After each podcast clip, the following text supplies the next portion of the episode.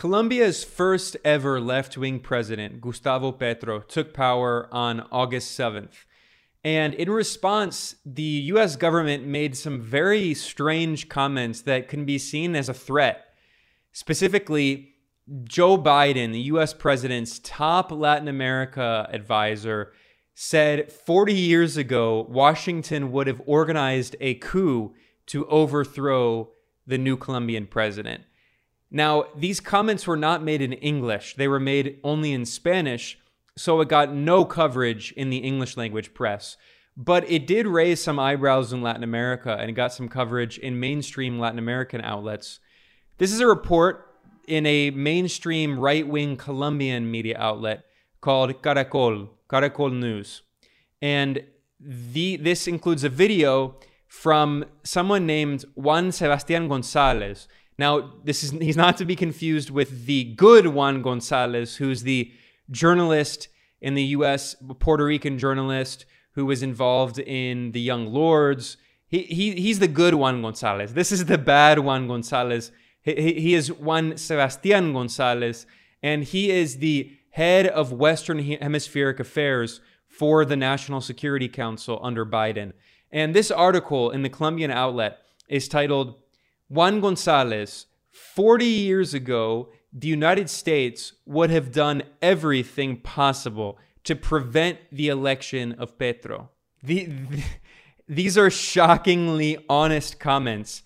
And I think it really reflects this very strange tone the Biden administration is taking, where they're acting as though things have changed, but actually it's all the same.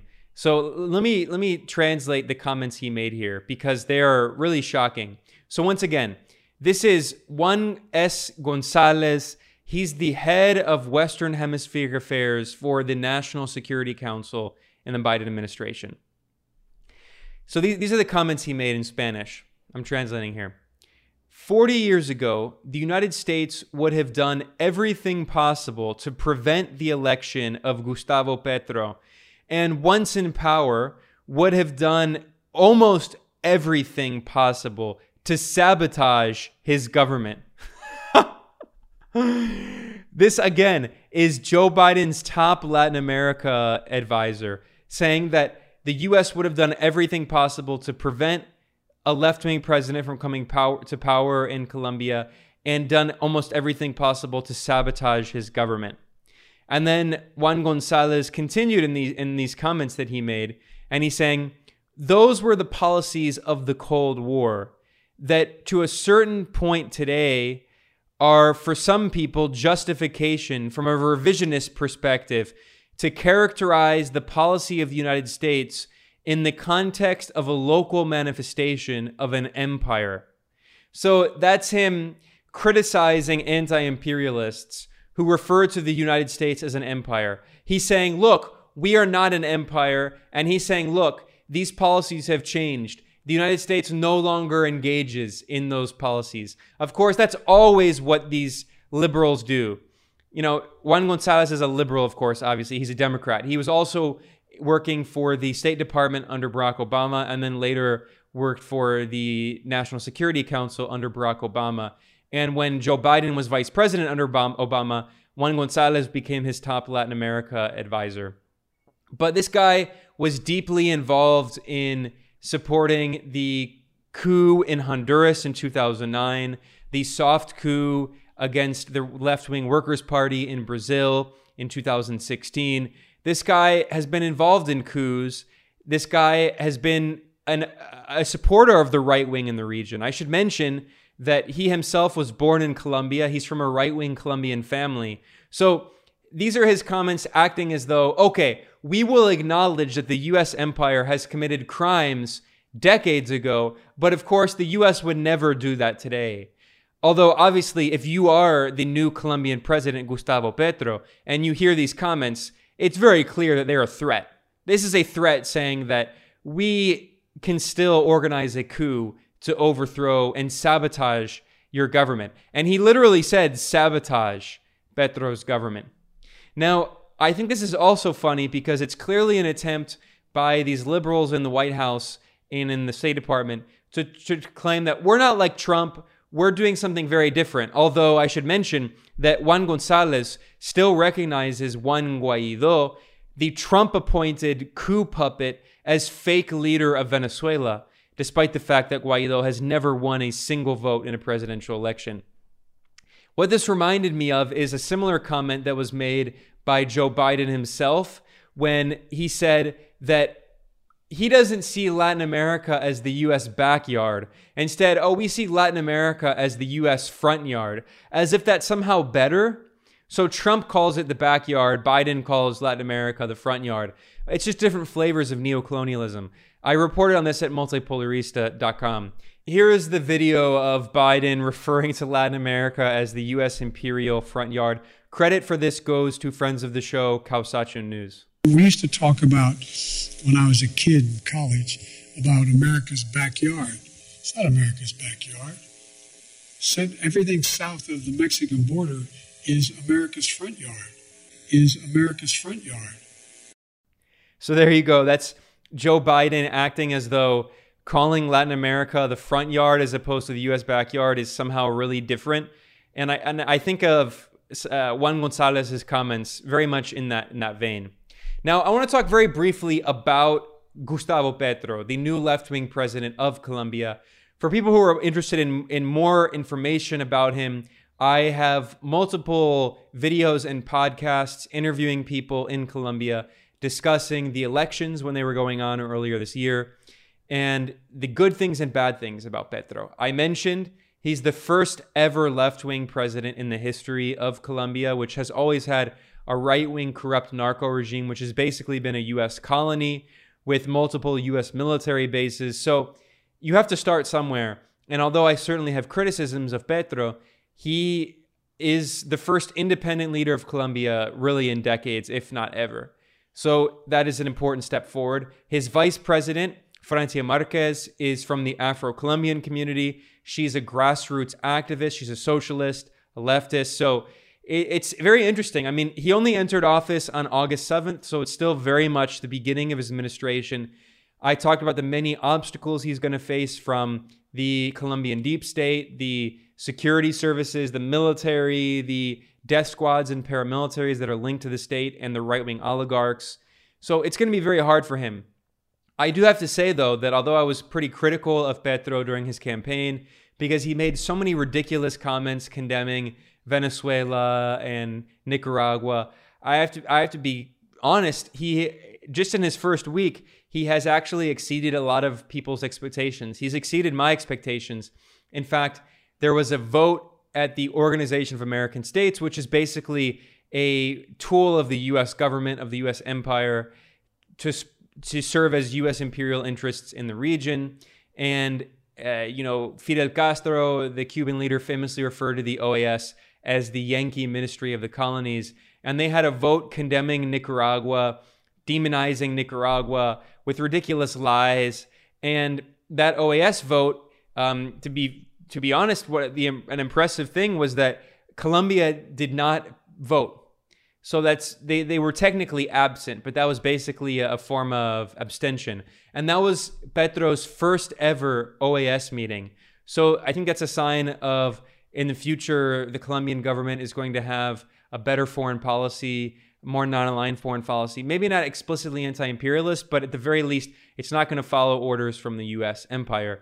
And even the the fake uh, you know, center center left centrist government in Chile of Gabriel Boric, the anarchist turned like pro imperialist social democrat sellout, his government, of course, voted along with the U.S. empire and the right wing regimes in the region to condemn Nicaragua. And even the centrist government in Argentina also did.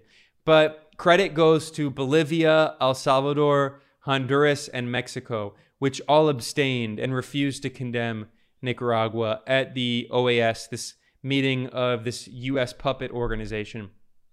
Now, there was also a report that the Venezuelan and Colombian governments are moving forward very quickly to reestablish formal diplomatic relations. Petro said immediately after he won the election that he was going to normalize relations with Venezuela. He had a phone call with Venezuela's real president, Nicolas Maduro, not with the U.S. puppet coup leader Juan Guaido, the former narco leader, the far right narco uh, dictator of Colombia, uh, Alvaro Uribe, and his handpicked successor, um, Ivan Duque, both had strongly supported uh, the coup attempt in Venezuela. And uh, Duque broke off formal diplomatic relations. And Colombian uh, drug dealers worked with Juan Guaido to try to to to, to uh, successfully to cross the border illegally and bring Juan Guaido into Colombia for the coup attempt, the U.S. orchestrated coup attempt against Venezuela on February 23rd, 2019, and that failed. So there's a report at um, EFE, which is a major Spanish news outlet, about how the parliaments in Venezuela and Colombia are already coordinating to work on reestablishing relations. So, you know, Petro is he's fulfilling his promises. I was a little cautious, but he has been, you know, uh, pursuing an independent path of the U.S. empire. And there's one other thing that I want to talk about that's very symbolic and important about Gustavo Petro's inauguration on August 7th. And this is a very important symbolic action that he did that hasn't gotten coverage in English because it's not really understood, but it got it got some attention in the Spanish language media. And the Colombian right wing blew a gasket. They were so angry about this. Now, at the inauguration of Petro, he did two things that that were very in- interesting and symbolic. One, he demanded that the sword of Simon Bolivar be taken to the inauguration. Now, he had previously asked the the far right president Ivan Duque, the US puppet president who was in power until August 7th, and Duque only came into power because he stole the 2018 elections by using drug money, stealing the election by buying votes, and this operation was revealed by the Colombian attorneys attorney general and it this operation was overseen by the far right Colombian narco dictator Alvaro Uribe, who was the real po- power behind the throne of Duque. And he ordered uh, Uribe, the most powerful politician in Colombia, this right wing drug lord, uh, close ally of the US, uh, Uribe ordered this Colombian millionaire and drug dealer named Nene Hernandez to buy votes with drug money. And that's how Duque came to power, stealing the election from Petro when he participated in the 2018 presidential election. Now, now when Duque was president, he refused to allow the sword of Simon Bolivar to be sent to the inauguration of Petro. Now, Bolivar, for people who don't know, is the revolutionary who overthrew the Spanish colonial regime in the 19th century and tried to unify Latin America, in modern day Colombia, Venezuela, Bolivia. In fact, Bolivia is named after Simon Bolivar. And when we talk about the Bolivarian movement, like the Bolivarian Revolution in Venezuela, it's a reference to Simon Bolivar and this attempt to unify Latin America. It's a form of le- very left wing revolutionary nationalism, anti imperialism in Latin America to unify the region. And uh, Gustavo Petro, when he was young, he was part of a revolutionary socialist Bolivarian militia called the M19, that is the, the 19th of April movement, which was a Bolivarian socialist revolutionary anti imperialist group, armed group. And they, they demilitarized in 1990. And they claimed to have having um, expropriated the sword of Simon Bolivar from the right wing Colombian narco regime, the puppet regime of the US. And of course, you know, it's disputed what is the real sword of Bolivar. Venezuela also claims to have a sword of Bolivar. But anyway, symbolically, uh, Petro ordered the, he asked Duque's government to send the sword of Bolivar, and they refused to do that because they're just a right wing puppet regime of the US. So on inauguration day, because he officially had presidential authority, Petro ordered the government to bring the sword of Bolivar to his inauguration. Very symbolic. Something that he also did, which is also very symbolic, is when he was given the presidential sash, normally that is supposed to be done by the head of the parliament, but instead, uh, Petro asked a politician, a left wing politician from his party named Maria Jose Pizarro, to give him the presidential sash. Now, who is Maria Jose Pizarro?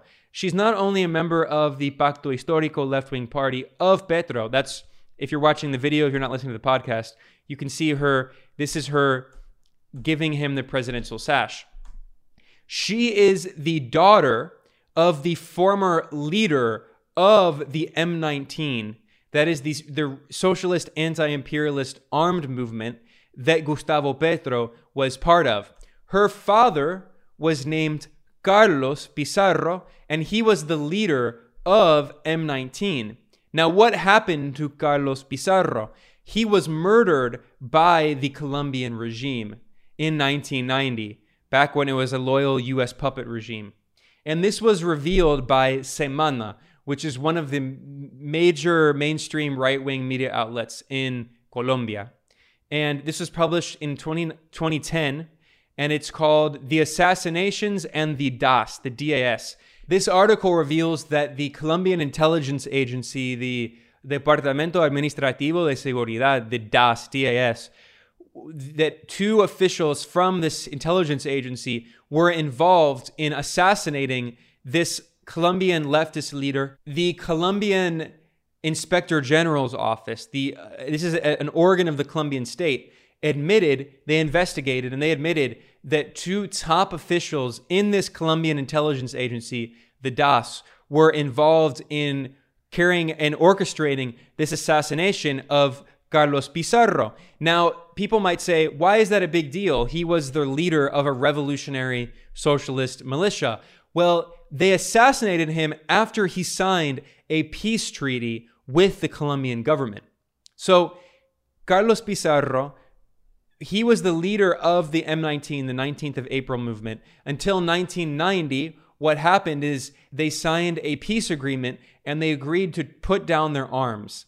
They demilitarized this is the year when the Sandinistas were defeated by the U.S. terror campaign in Nicaragua and El Salvador. The FMLN socialist guerrillas were defeated as well. Um, by this time, the Soviet Union was overthrown soon after. So this is a time of ma- massive counter-revolution. So the M19 socialist movement, they put down their weapons, and in 1990, they signed a peace agreement with the Colombian regime and they became a legal political party. And in 1990, Carlos Pizarro was running for president as the leader of a legal political party, and the Colombian narco regime murdered him just a few weeks after he signed a peace treaty with the Colombian government.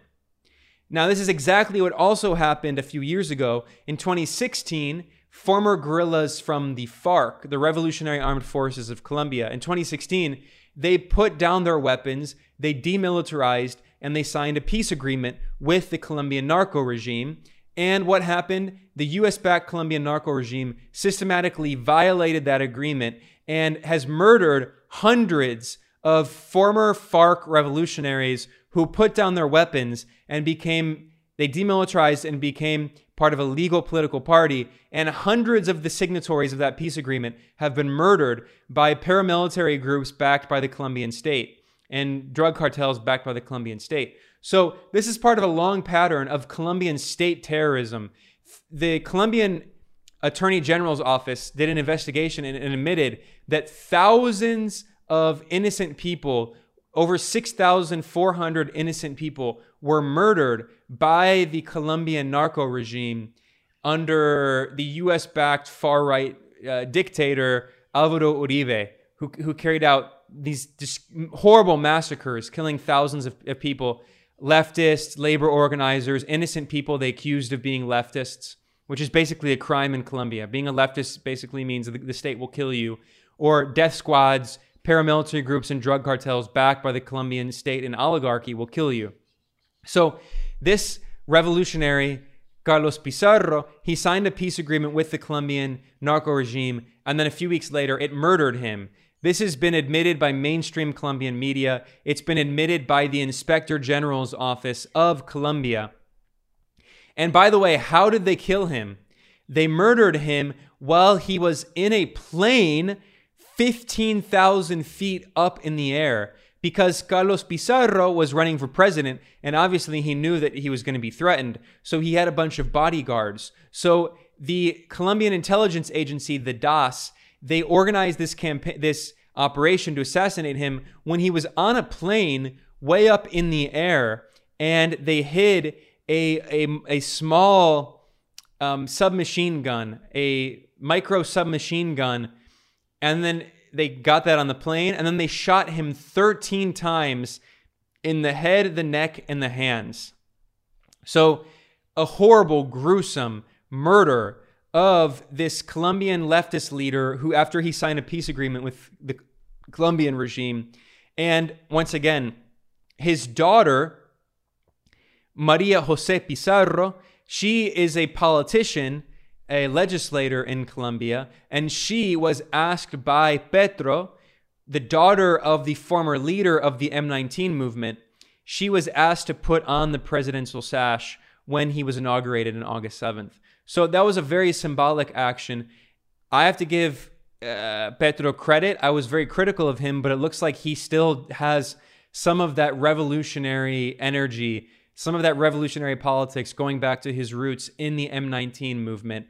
And we'll see how he governs. But it's worth pointing out that this intelligence agency, the DAS, was used by the Uribe regime in order to spy on his political rivals, including journalists, uh, judges, the courts, and human rights activists. So the Colombian state, the Colombian deep state, is brutal, authoritarian, very violent and they have a long history of assassinating people on the left, assassinating labor leaders and union organizers, assassinating human rights activists, spying on their opponents. So Gustavo Petro is very much up against a lot of obstacles, and it's going to be very hard for him to govern.